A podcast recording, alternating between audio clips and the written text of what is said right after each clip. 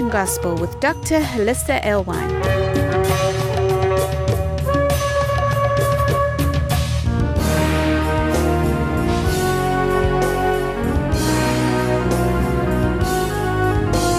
Join us around our Shabbat dining table as we explore the Torah portion. So what I'd like to do today is to recap something from 2020. And if you remember, a very significant event occurred in 2020, which was the onset of COVID, the C word, right? Boo. Boo, very boo-boo. But I wanted to look back because we just had the 10th of Tevet, which is a fast day in Zechariah. And after kind of reading some chats and listening to some feedback in our weekly class this week, I realized that not everybody was still clear on the fast of the 10th month. Why do we fast? What's the historical reference for that? What does it have to do with us today? Because we tend not to be interested in things that don't affect us today. And sometimes maybe if you went to Wikipedia and looked up the fast and it gave you some Jewish history, you say, well, that doesn't really affect me today. I'm not interested in that fast. And of course, it's not a Torah commandment. So it's within your purview, whether you choose to observe it or to what extent. It's not as severe as, say, a Yom Kippur fast. It's from sunup to sundown. But it's an important day in terms of remembering the siege of Jerusalem. And Zechariah thought these four secondary fasts were so important that he recorded them and said that in a future time, they will be turned into occasions for celebration and joy, not for fasting. Well, I don't think we're quite there yet. Because and I'll show you the slides where the World Health Organization made official COVID on the 10th of Tevet 2 years ago. And we've also looked at some prophecy between then and the onset of the tribulation from the rabbinic sources, which I don't know how much of that you know. But of course, we know the rabbis are saying that just before the tribulation, there would be a worldwide plague. And then they said there would be a Shemitah year. Now that should start to sound familiar because we just came out of a Shemitah year. And then they said there would be these 7 years of tribulation, that the first year there would be famine here and there. But really nothing, that would cause you to run to the altar and repent. There's trouble here, there's trouble there, but nothing that would really, we're kind of wiping our brow and saying, whew, COVID didn't get me. It got a lot of people, but it didn't get me. Or the economy got some people, but it didn't get me. You have to say, well, yet. If it's not affected you, it's just not affected you yet. It probably has. It's beginning to creep in. If you've been to the grocery store, if you've been to the gas pump, if you've tried to get anything in from FedEx or UPS that was not broken, crushed, late, lost, it's like everything within the supply chain it's iffy. And we're just on 1 year. And we're not saying this is the Great Tribulation, but we're saying there's a pattern, and it might be for our generation, our tribulation. The pattern might have been given for us to understand that and say, okay, this is your tribulation. How are you going to react to it based on the information that I've given you in the scriptures? And so I did want to take a look back, because if that is the pattern, if that's what we're working with, I don't know. But if the pattern so far seems to be hitting all the boxes or checking all the boxes, then we can expect in this coming year that plagues will get worse. Famines will increase in the coming year. It will be more widespread. In the third year, it will be everywhere. It will affect the entire earth. And if you remember, that's kind of what drove the Israelites down into Egypt, was a worldwide famine. And they weren't kidding when they said worldwide. You could probably, if you knew how to take the geological samples all over the earth for that period of time, you'd probably find out there was famine all over the earth. Scripture doesn't kid around. There was no place to go.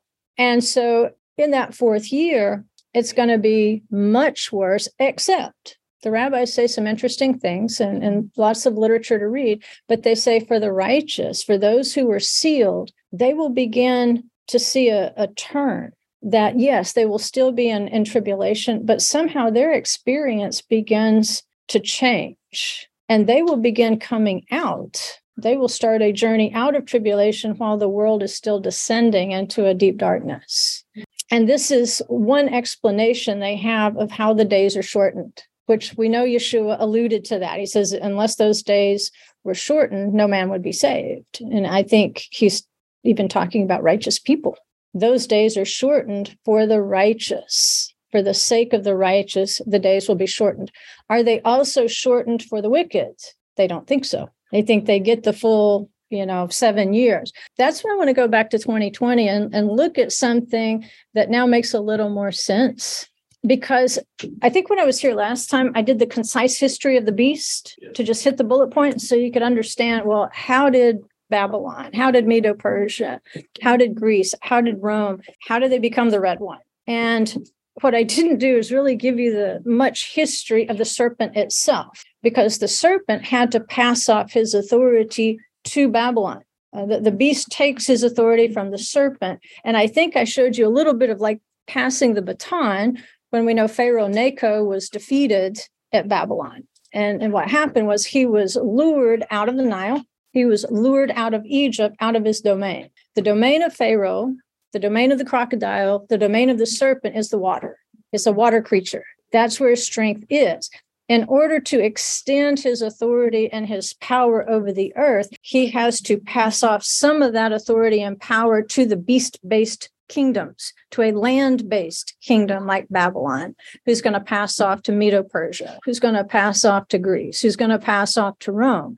So it's one statue. It's one entity. You've got the Babylonian head. You've got the Medo-Persian upper torso. You've got the Greek lower torso here. And then you've got the Roman legs and then the mixed feet that we're dealing with today. But remember, it's one entity. We're not talking about, okay, what did Babylon do? That was something separate from something Medo-Persia did or something that Greece did or something that Rome did. It's not like that. It's one evolving thing. And so the same authority that the serpent passed off to Babylon, in order to, even though he was defeated on land, he passed off that authority for wickedness onto the land, and that has extended down into the feet, all the way from Babylon today. And that's why in Revelation, you don't leave Babylon behind. You're still going to hear Babylon the Great has fallen, fallen. And remember, when you hear a repetition, two time periods, fallen, Babylon in the past fell. Second one, fallen, Babylon in the future will fall. That statue will fall over. And the falling of that statue, by the way, is associated with the revelation of dry bones. Ezekiel's dry bones, it's thought when those dry bones came to life and came together, ligament to ligament, that statue of Nebuchadnezzar just went, bam, and it was destroyed at that time, which tells you that when life is breathed back in to Israel, we might associate that with the resurrection of the dead. When Israel comes together and life is breathed back into Israel, then at that point, Babylon the Great will have its second fall. Okay, that was the quick history from the land base. What I want to do is back up and look at the serpent because it has to do with our Torah portion. So I want to review and make sure that, we've got lots of people who have been there from the beginning. They understand how this tracks, but we get lots of new people all the time who don't necessarily know everything we know. Or sometimes I know things and I forget things that I know, so I don't really know them. I just knew them. So this helps me too. All right, so the Torah portion is Vayechi, which means and lived. Just like you say, Chai, right? It means life, lived. And the title that I used back in 2020 was Egypt Wails and Torah Never Fails. Right? I do. Technology does, but not the Torah. So just to review right quick, again, the 10th of Tevet, because you say, well, what does the 10th of Tevet, what does this fast you're talking about have to do with Pharaoh and the serpent and all that? Well, again, if certain events happened on the 10th of Tevet, and then there's prophecies aimed at Pharaoh in Egypt in association with the 10th of Tevet, we got a link. So we need to understand why we're fasting on the 10th of Tevet. Like, what does this have to do with me? It has everything to do with us, or Zechariah would not have brought it up. So the 10th of Tevet, which is the 10th month, it's the siege of Jerusalem. That's when the siege of Jerusalem by Babylon will begin. So if Babylon is still present in Revelation, if we still have another fallen to deal with, and we don't know if we're the generation or not, but let's just assume that we are, because that's how every generation has to roll. You have to assume this is happening in your generation, because even if it doesn't, it's leaving this legacy of expectation and hope to your children that you're living as though.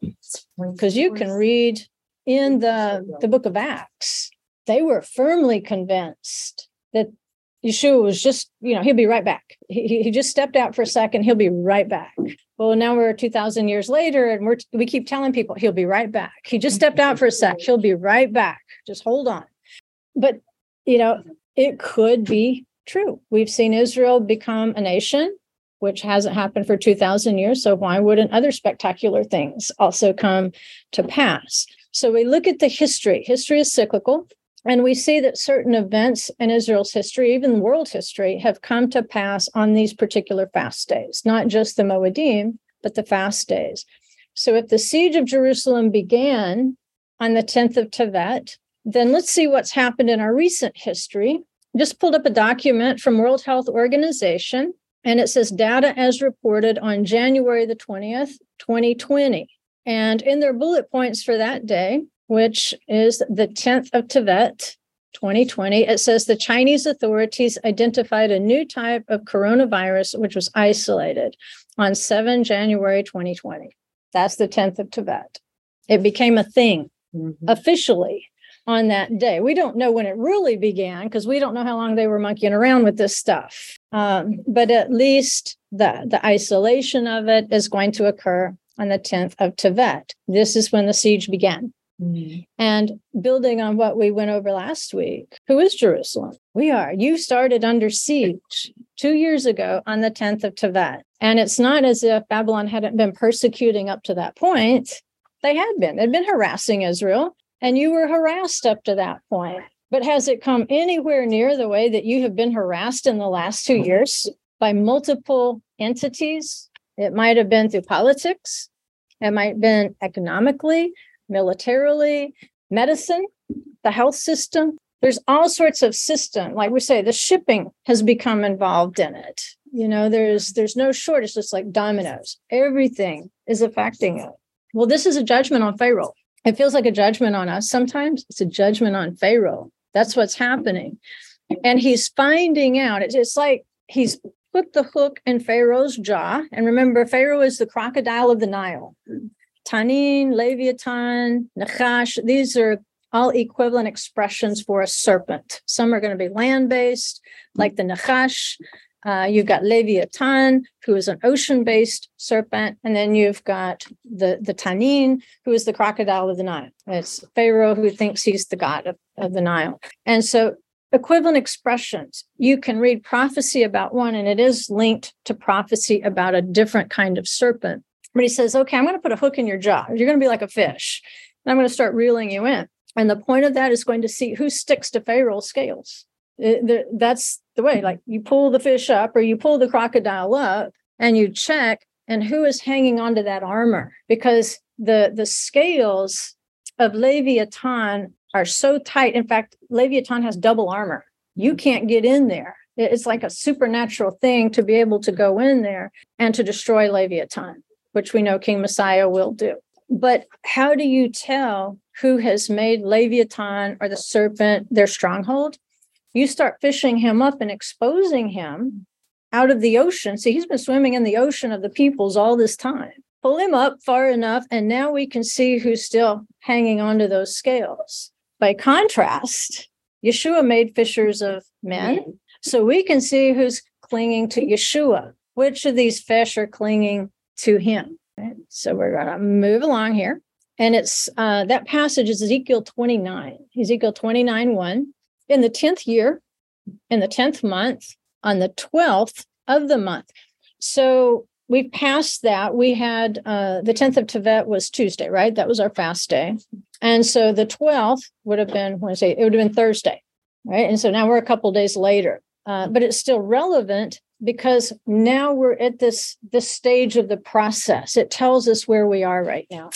It says, the word of the Lord came to me saying, Son of man, set your face against Pharaoh, king of Egypt, and prophesy against him and against all Egypt. Speak and say, this is what the Lord God says. Behold, I am against you Pharaoh, king of Egypt, the great monster that lies in the midst of his canals, that has said, my Nile is mine, and I myself have made it, which, of course, is what the Egyptians believed, that somehow Pharaoh was the god of the Nile. He says, I will put hooks in your jaws and make the fish of your canals cling to your scales, and I will bring you up out of the midst of your canals, and all the fish of your canals will cling to your scales. Now, you should hear a repetition right there. Repetitions mean things. Remember, this is in our toolbox now. If we see a repetition, it's not just for emphasis sometimes, it's to tell us about two separate fulfillments.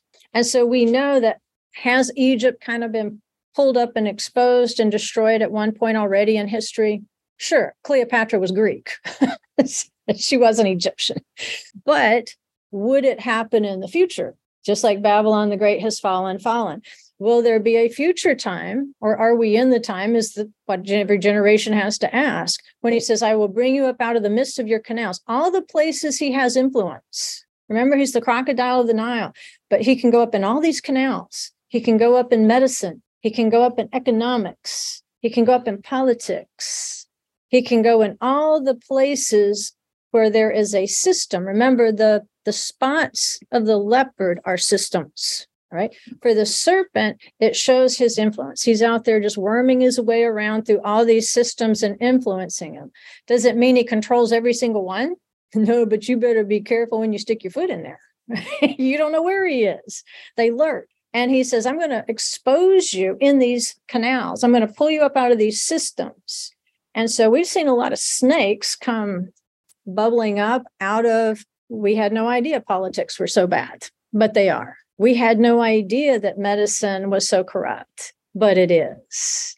And every system that we leaned on, and remember, he says, I'm going to destroy you because my people have been leaning on you, but you're just a reed that's going to snap and pierce their hands. They're nothing to be leaned on. You're in the system, but don't depend on the system.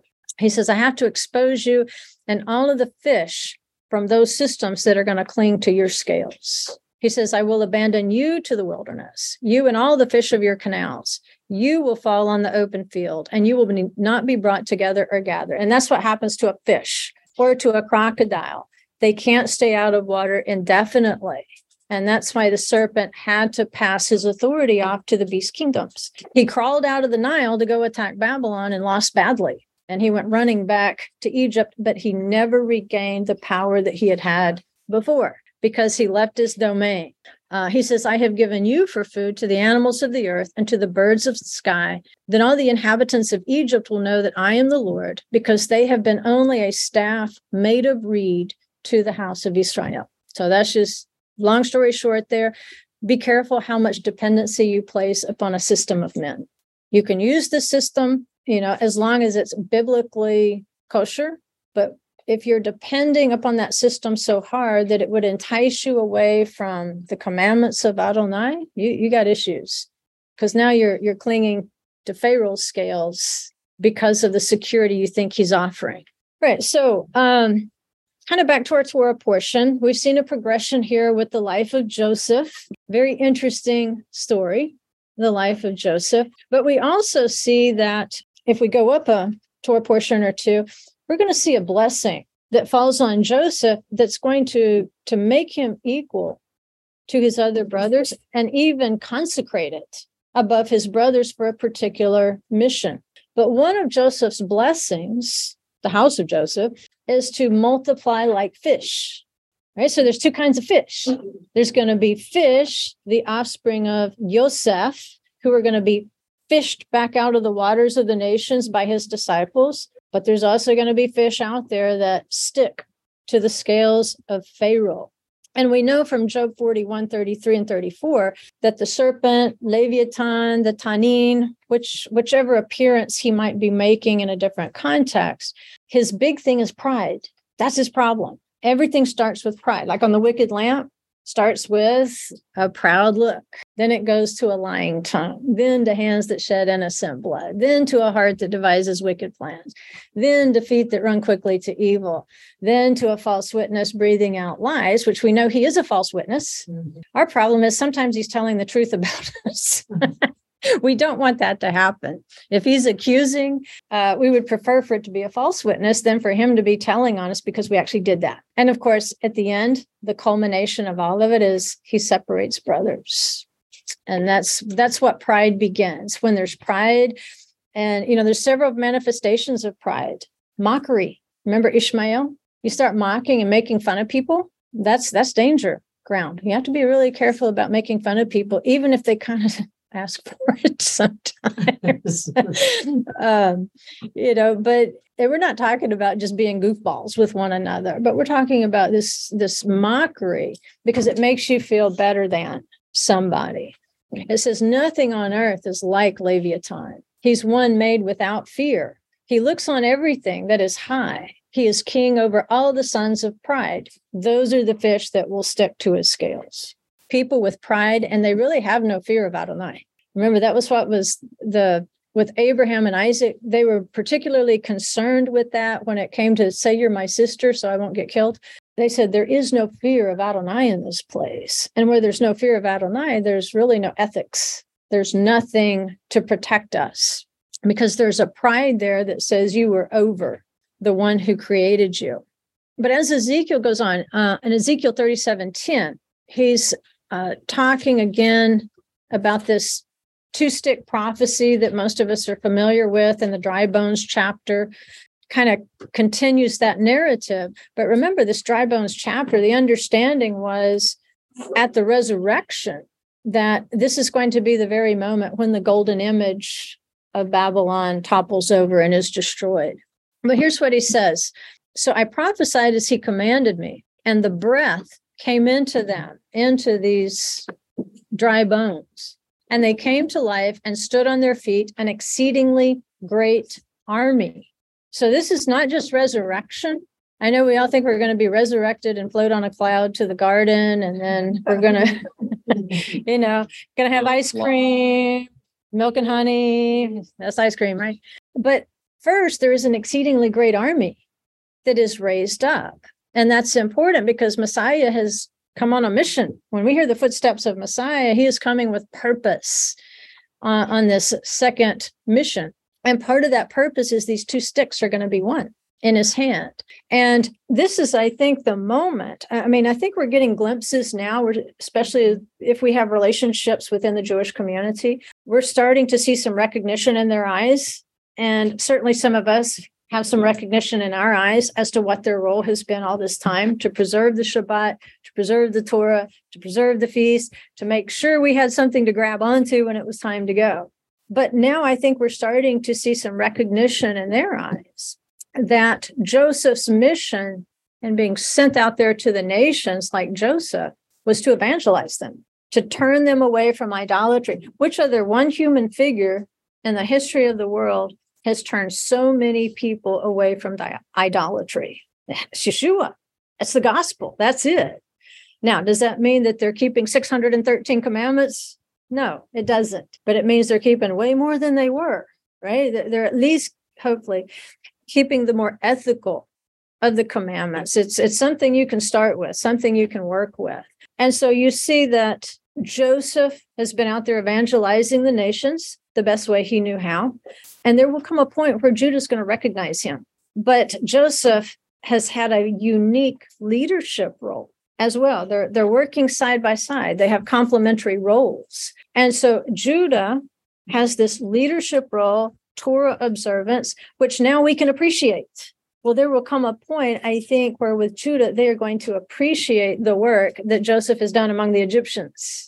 And so both of these houses can return to the mountains of Israel with their companions. There will be extra fish stuck to those scales. And so Judah will draw near his brother, who's going to look a whole lot like the nations. And as we look around, we look pretty much like the culture we were brought up in, right? Some of us, we look a little weird, especially on Shabbat. But for the most part, you know, the FedEx guy really doesn't know us from anyone else. You know, he may have never asked what that little box is on our door. He may have never asked you, why are you wearing weird fringes? It's something different, but not enough usually to start a conversation. But what Joseph is going to maintain and what's going to set him apart is what set him apart in Egypt. He never lost his holiness.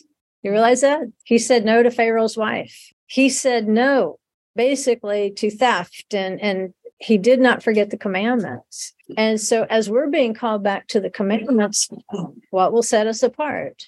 We have an awareness and a practice of holiness that does set us apart from other people. Now, in some cases, if we're new, we may not really know what holiness is. We always thought the book of Leviticus was incomprehensible and boring, but now we're finding it fascinating. Like, oh my goodness, you mean you can understand those four horses of Revelation if you understand leprosy? Yeah, he's not giving you new information. He's giving you the old information and helping you understand how it affects today. So Joseph has not lost the resurrection testimony. He's alive. Vayechi, he still lives. Joseph lives. And Mashiach ben Yosef, he's alive. He lives. He was cut off, but he lives. And so now we're entering into an era where Joseph is willing to follow Judah to the feasts. Right. And this is why the dragon has to make war with them, because at the point they recognize one another and appreciate one another, not just recognize, because how long have we troubled one another and been jealous of one another? Well, all that Jewish stuff, you know, I just want to keep the Torah. And I'm like, what do you think they're doing? You know, they don't know Torah.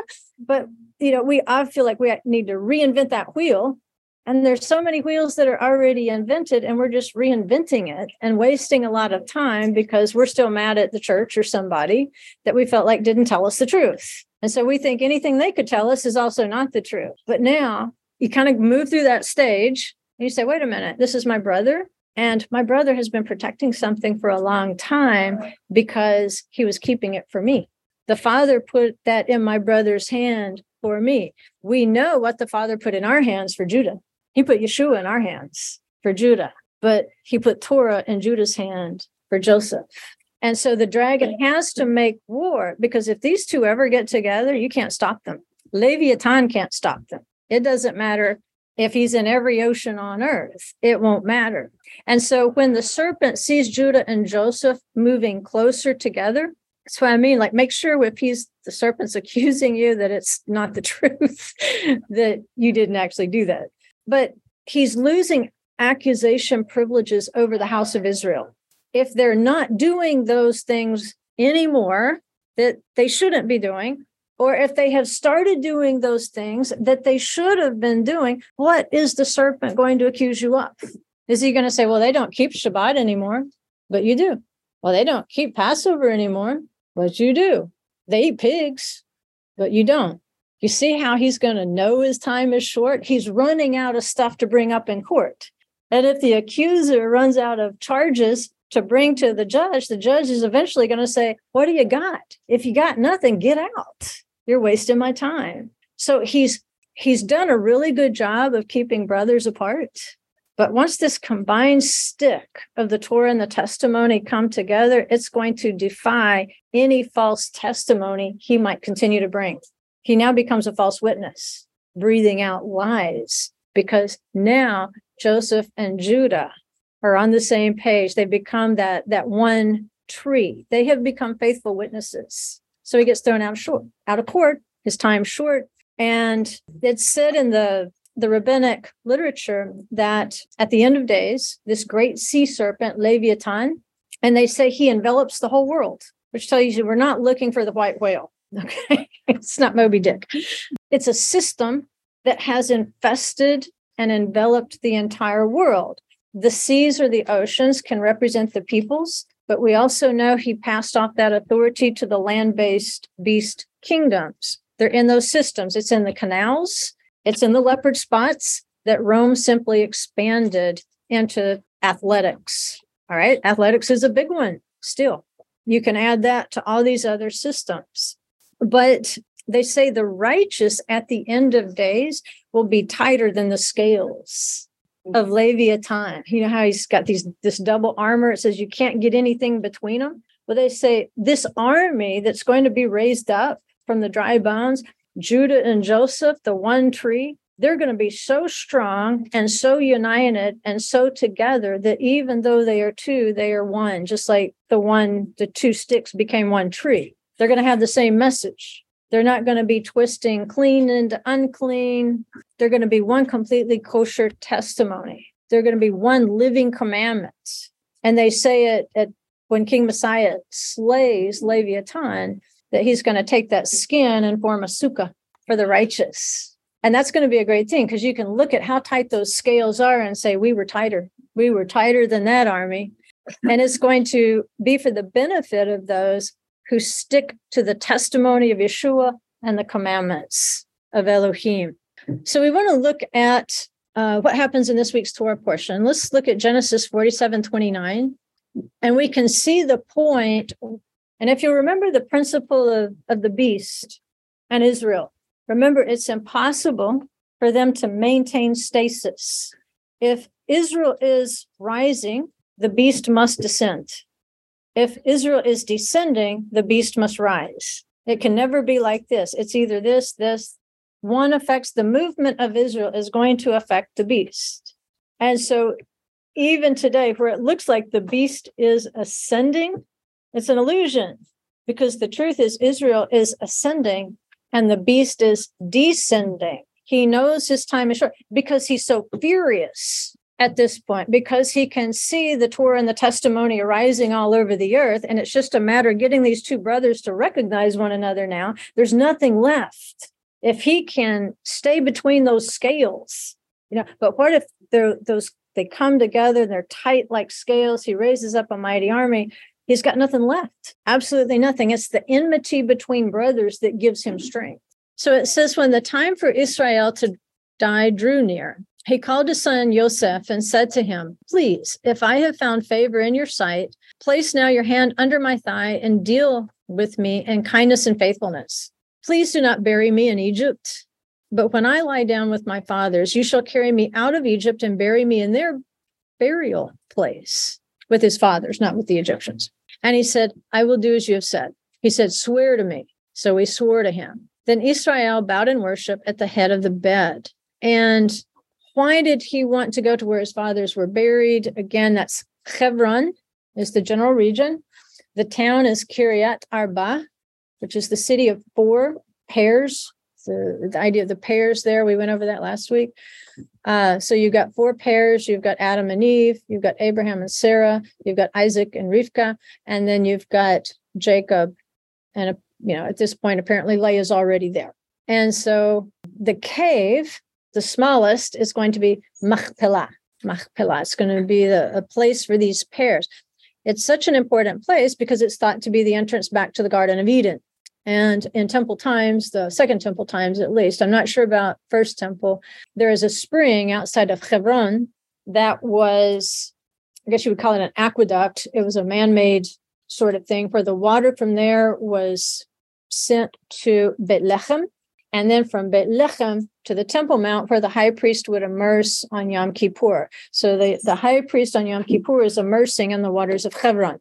It was that important in terms of being an entrance back to the Garden of Eden. So to be buried there is a sign of your belief in the resurrection. That's what the patriarchs and the matriarchs are saying to you to this day. You can go there to this day and you can see where they're buried. And when you go there, they are telling you there is a resurrection. That's why we're here. And so Yaakov, he knows this. He says, take me there, bury me there. I want my descendants. I want you boys. I want my daughters. I want my descendants to understand there is a resurrection from the dead. And this is going to be something that's going to get Judah and Joseph together eventually, is this testimony of the resurrection from the dead. So now we're going to give you another tool for your toolbox. We've talked about repetition, letting words define words, as long as it's in context. And so this one, remember, is called smichut. Smichut. And it comes from a Hebrew word, which means to place, to put something. Ani sama et hakos. I placed the cup. All right. Or if Tyler did it, it would be husam. He placed it. Okay. Smichut is going to be a noun construct, which means placement, right? Where something is situated in the text will often tell you more than just the plain text itself, right? So in this case, if you see one thing appear in the text before another thing in the text, it might mean that the first thing in the text is taking precedence over the second thing in the text. And in this case, we're going to have a problem. And it's going to lead to slavery for the Israelites. So we're in Genesis 50, verse 7. So it says, Joseph went up to bury his father, and with him went up all the servants of Pharaoh, the elders of his household, and all the elders of the land of Egypt. And, that's a big and right there, and all the household of Joseph and his brothers and his father's household. Think about that for just a second. Okay, we're going to the Israelites' father's funeral. In any funeral you've ever seen, doesn't the family go first? Aren't they in the cars in front? And aren't they gathered right around the closest, they're at the graveside? And all of a sudden, we've got something really odd here. And it's smichut. It's the placement of what's happening here. So we've got Yosef, but with him are all the servants of Pharaoh, not his brothers, not his sisters, the elders of the household and the elders of the land of Egypt, not the elders of Israel. These are all the elders of Egypt who were by his side in the funeral procession for his father. It says they left only their little ones and their flocks and their herds in the land of Goshen. There also went up with them both chariots and horsemen, and it was a very great company. And I would love to do soon a lesson just on the chariots and the horsemen, because if you understand the chariots and their horsemen, then it really helps, if Elisha says, my father, the chariots of Israel and its horsemen. It helps if we understand the chariots and the horsemen in various situations in the Tanakh. It helps if we see Philip go up into the chariot with the eunuch and the context of what the eunuch was reading in Isaiah and what that says to us. Because it wasn't just that he was sitting there trying to read Hebrew. Apparently, he already could. He just didn't understand the context of what he's reading. And so Philip, whose name means horseman, goes up into the chariot, and all of a sudden, then he's translated to another place. Well, again, like we were saying last week, there are keys to the flexing of space and time. One of those keys is gathering together for the sake of the word and prayer. Another of those keys, again, is going to be recognizing what the chariots and their horsemen do, because there's two kinds. There's going to be the Egyptian chariots and their horsemen, but there's also going to be the chariots of Israel and its horsemen. And in the Midrash, the horsemen of Israel are Abraham, Isaac, and Jacob. Why? Because they're buried at Hebron, and because they are telling all their descendants there is a resurrection, and it's their job to help you cross over from one place to the next when you pass away. Should you pass away before Yeshua comes, these would be the horsemen of Israel coming to help you. Basically, they say Jacob just pulled his feet in. And that's what you want your life to be.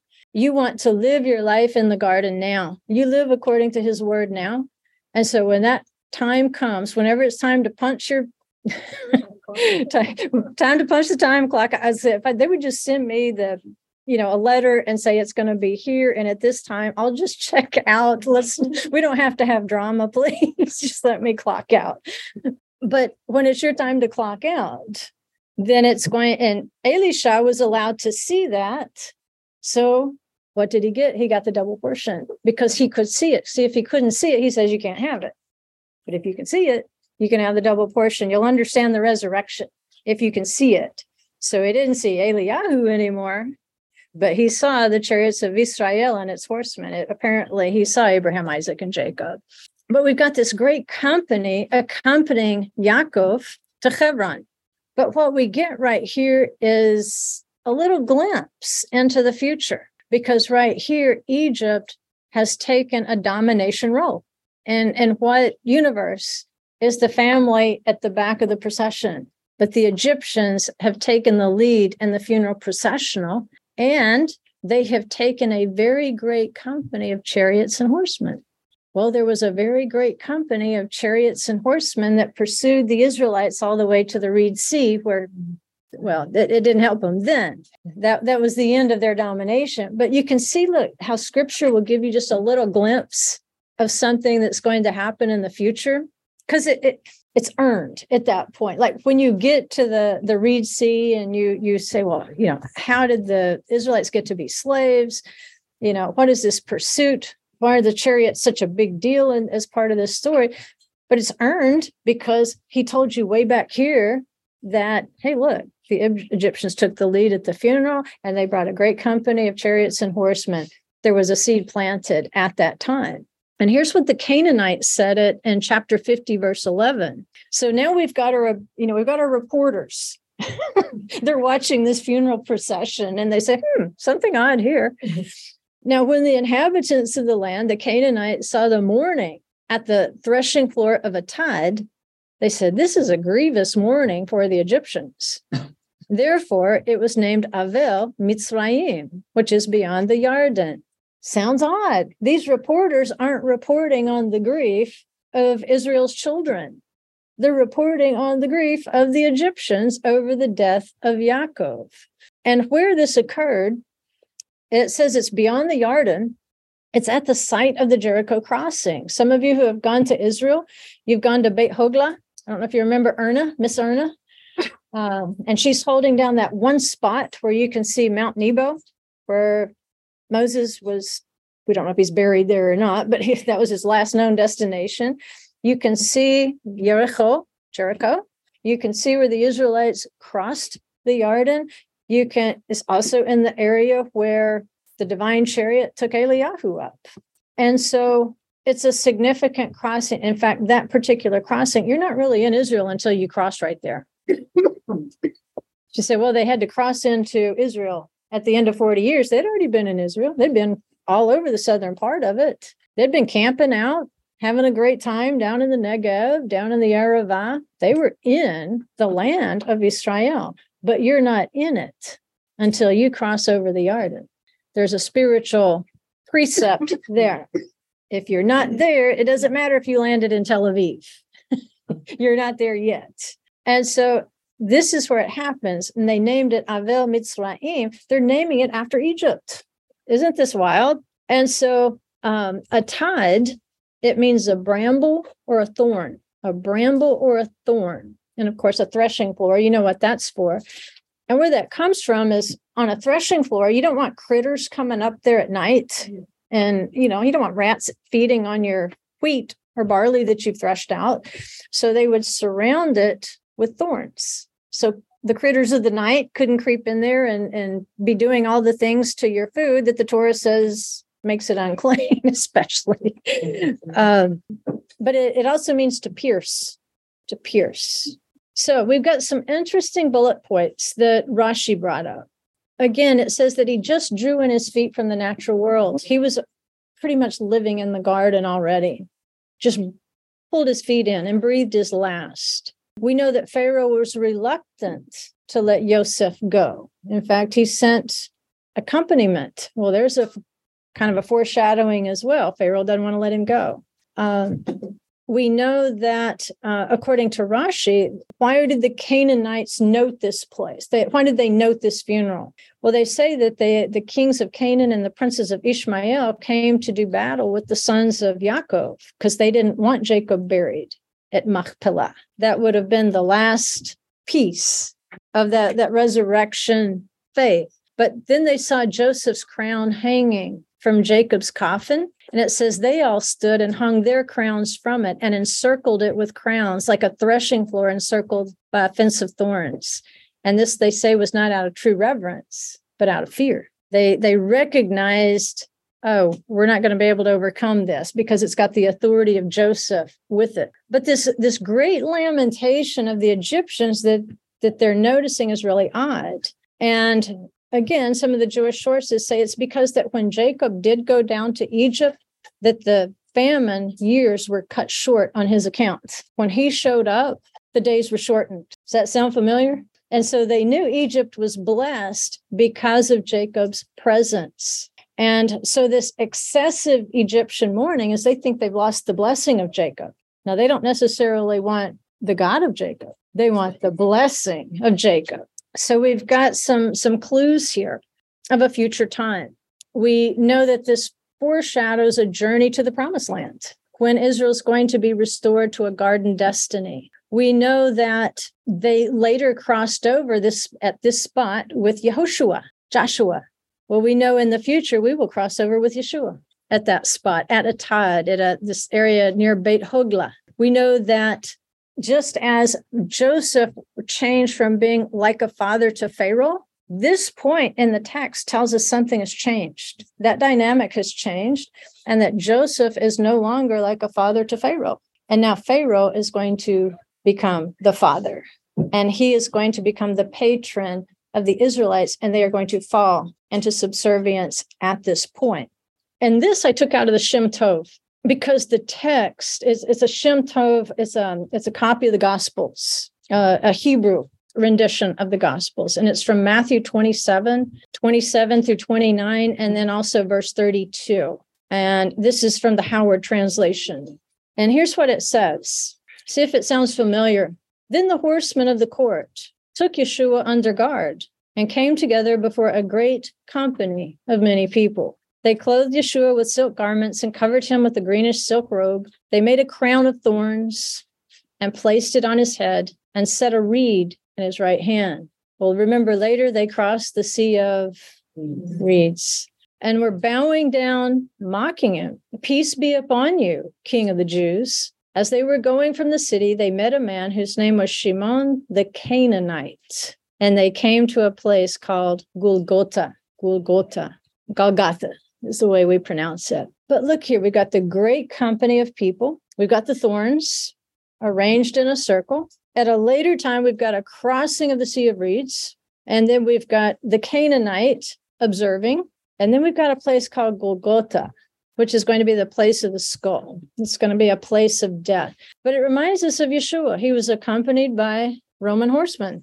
He was encircled by a crown of thorns, and he was mocked. And of course, that was fear he would start a revolt, because he really was of kingly lineage, that his family was under suspicion for decades after he was crucified, because those descendants, those brothers, literally were qualified to sit on the throne of David. So the Romans were a little concerned about him, and they would, from time to time, interrogate them, call them in and interrogate them to see if they had any messianic tendencies. And they're like, no, we're farmers. We have a Canaanite becoming part of a death processional to a place of the skull. And here's what it says about Esau's skull in the Midrash. It says only Esau's skull was buried in the cave of Machpelah, because Esau is Edom, Rome.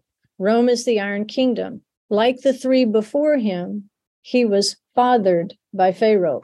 So this is kind of showing you, it kind of gets off into the mist at this point, but it helps you see how not just when Pharaoh Necho was defeated by Babylon later, how that authority was passed off. Say, okay, extend this authority over the land-based kingdoms that are still with us to this day. But we see that father authority that goes with it. We can see the dragon authority that's passed off to those beast kingdoms. And we can see that influence today. But you can even see how it influenced the life and the death of Yeshua. How we're crossing at these same places in our generations.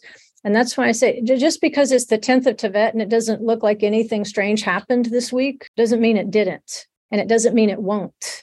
And if we'll just keep observing it, marking it in time and saying, hey, let's keep our spiritual eyes open. There may come a day within the next 5 years, within the next 7 years. I don't know exactly how that plays out. But there may come a day where we might start to see things again. The things that we have observed, the things that we have studied in the Torah, we'll see that thing happen again. The siege of Jerusalem, you got to know you're under siege. That part should be clear. What will happen next? Well, we keep looking at these Moedim and we keep looking at the fasts, because particular things will recycle. Just like these events where we can see a Torah portion where clearly the power shift has occurred. Now it's okay, now Egypt has risen up. The serpent has risen up. We have to watch it, because I'm firmly convinced that something has changed in the universe and that the serpent is on his way down. He knows it. Sometimes we don't know it. It's just like we're in the wilderness looking around like, oh my goodness, look at all the Canaanites. Hey, look, Yeshua was surrounded by Canaanites, so we wouldn't have to be. He was surrounded by Romans, so we wouldn't have to be. He's already won that battle. And so we keep our eyes on him not the skull.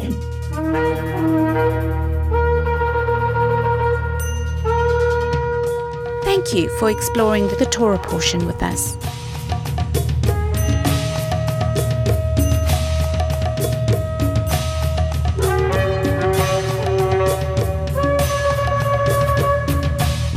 For more information on this ministry, go to thecreationgospel.com.